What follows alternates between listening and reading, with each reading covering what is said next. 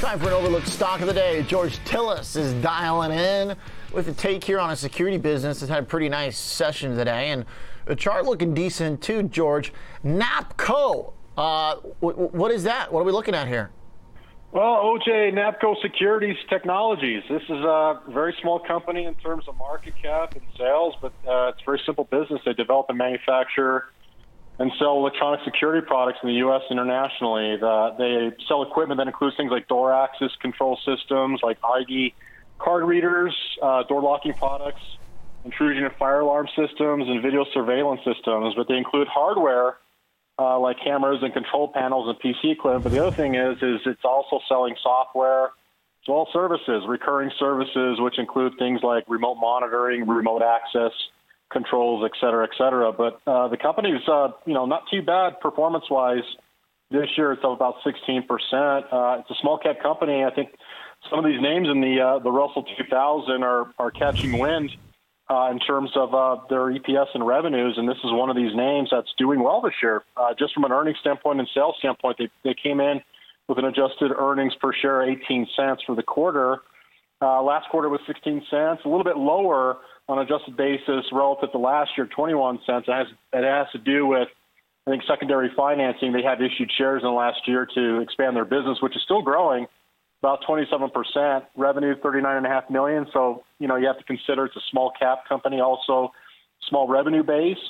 Uh, but that's uh, a company, again, like I said, still growing about 27%. Now, one of the things they did note in their earnings call is, is that equipment – sales were higher by 18%, but recurring revenue service sales were higher by 33%. And that's what you want to see because that's a higher gross margin component of their business uh, or any business. But overall, uh, in the last four quarters, if you take the, the company as a whole, uh, its adjusted EBITDA has been up about 29% on about 22% annualized sales. Now, they hit 27% this quarter, and I think it has to do with the fact that it may not necessarily be uh, households or the private sector – that uh, is increasing in demand for their products. But uh, you have to think about surveillance systems for schools, municipalities, and governments. And that component of their revenue base actually increased in demand over the past uh, couple of quarters. So we've seen some weakness in the private sector, but you have to consider that the public sector is still spending.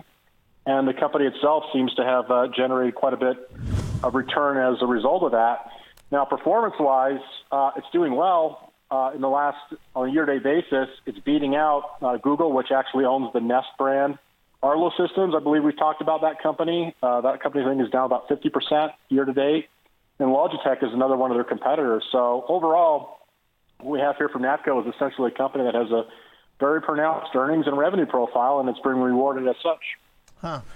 Yeah, it's a pretty interesting uh, uh, uh, business, you know. Um, with um, uh, locking, um, kind of like um, even from like a more analog uh, technological locking, uh, you know, division to more tech security systems.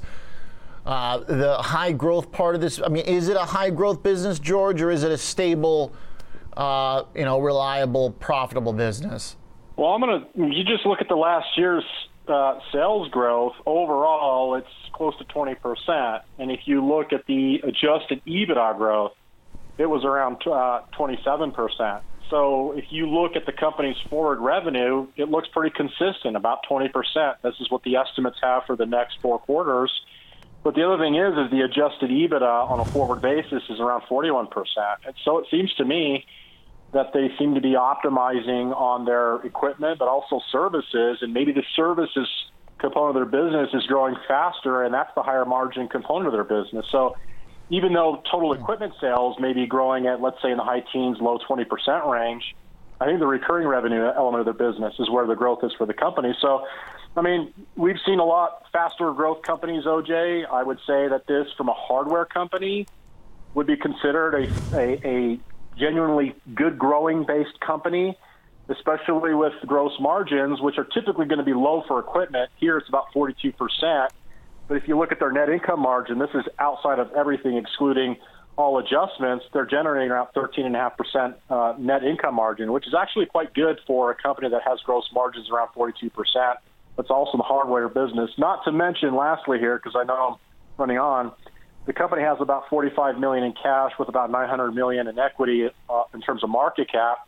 They have no debt, so they have good balance sheet. They're growing their sales, revenue, and their earnings on a forward basis are expected to grow nearly double the sales growth. So hence, the trend should be higher, all else equal. All right.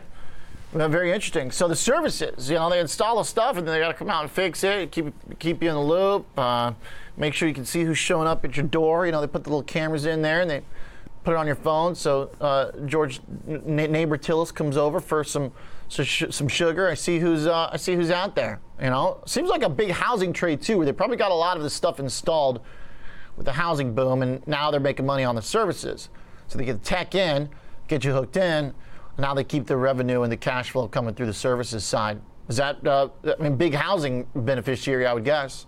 Very much so. You have to think about total installations may actually be going down, even if, as, as the total unit sales may be peaking in the Okay. housing market. But the Yeah. services component, I mean, people who have existing installations are going to need that. But the other thing is the Right. enterprise, industrial, and the government sector.